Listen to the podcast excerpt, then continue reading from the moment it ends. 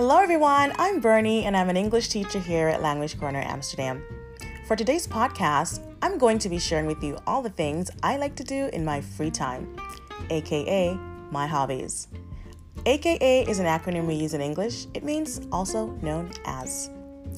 So while I speak about my hobbies today, guys, I want you to imagine speaking about your hobbies as well. Think about the things you love to do in your free time or your spare time. Do you and I have any activities in common? You might discover we are more similar than you think. So here goes. I get bored very easily, so that's the first thing. So I often try to mix things up when I can. And when I say mix things up, I simply mean change up my activities, make them diverse. So here are some things I enjoy doing. I love reading. Even though it's not something I do a lot anymore, I always have a book close by just in case, you know, I get the urge to read something. Traveling. Traveling is probably my number one hobby, even though considering the state of the world, I haven't been able to do that recently, but definitely I would say traveling is the number one thing that I like to do in my free or spare time. Writing. Writing comes in second for sure. I love to write. I'm always writing, whether it's a poem or a story or a speech or a wedding vow or a proposal for someone. It's just something that I find that comes very naturally to me. I also love to create new ideas, whatever they are. I am a very creative person. I like games such as playing cards and board games. I enjoy taking long walks, and this actually became a hobby because of the pandemic, and now I enjoy doing it. I also love watching Netflix. Listen, Netflixing is now a verb. I love doing puzzles and word search games. I also like people watching. I will just sit, look out my window, and I just enjoy watching people go by. You know, it's interesting. And if you don't know what people watching is, all you gotta do is sit somewhere, keep your eyes on the streets, and just watch people go by. That's exactly what you're doing. You're people watching. I like listening to music, going to the movies. I am a huge movie buff. And if you don't know what a movie buff or who a movie buff is, that would be me. Someone who cannot live without the movies. You just have to have them in your life. You talk about movies a lot. If a new movie comes out, you just have to see it. That person is a movie buff, okay? So that's me. I really just love the setting in a movie theater. For me, it's the perfect way to unwind on a weekend or even after a stressful day.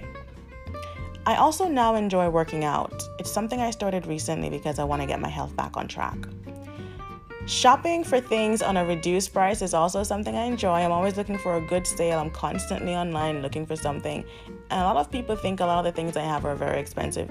No, some of them are, but not all of them. I really know how to shop on a sale. So if you're looking for a good sale, I'm your girl. We just have to be economical these days, okay? And finally, I also now enjoy biking, you guys. I did say it. I said biking. Initially I said I would never get a bike here in Holland because, I'm scared of the traffic. I'm not used to this biking thing. But here I am. I'm officially the newest bicycle rider in the city, and I'm loving it. Well, mostly. Prior to now, the last time I got on a bike, I was about 10 years old. And as kids, we're very free. We're not thinking about the dangers of the bike. But surprisingly enough, I got this bike and I just hopped on like it was yesterday, It was like, I guess it's like swimming. People say if you swam when you're a kid, then if you get back in the water, it should come back to you naturally, except for me. I can't swim anymore. But bicycling, yes. It came right back to me like I hadn't missed a beat. I'm always looking for something new to try. I'm open. Right now, I'm considering maybe taking an art class because I remember when I was younger, I could really draw, and then I gave up that hobby. So I'm thinking about taking it up again, and maybe even yoga as a hobby to just calm and soothe my mind. So when I think about hobbies, I think about activities that are mostly relaxing.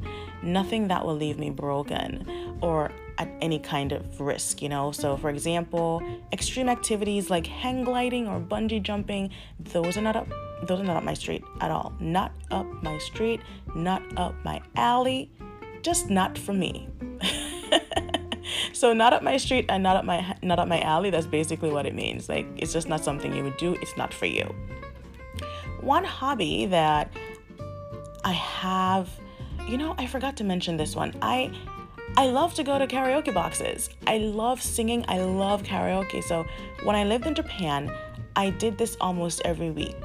It just brightened up my life. And as an expat, I found that music just made my life so much more complete. And when I discovered karaoke in Japan, it was an everyday asset. I think it just made my serotonin levels that much higher. And so I did it every week. I would get friends together. We would go. We would pay for 3-4 hours of a karaoke session, and we would just lock ourselves in that room and we would just sing our little hearts out. So what hobbies do you have? Which one or ones make your life that much better? Can you try talking about them? I bet you could if you tried. All right, you guys. So that's it for this week. I hope you enjoyed this podcast. Now it's time for you to go ahead and try talking about your hobbies. Until next time, stay safe. Catch you in the next one. Bye-bye now.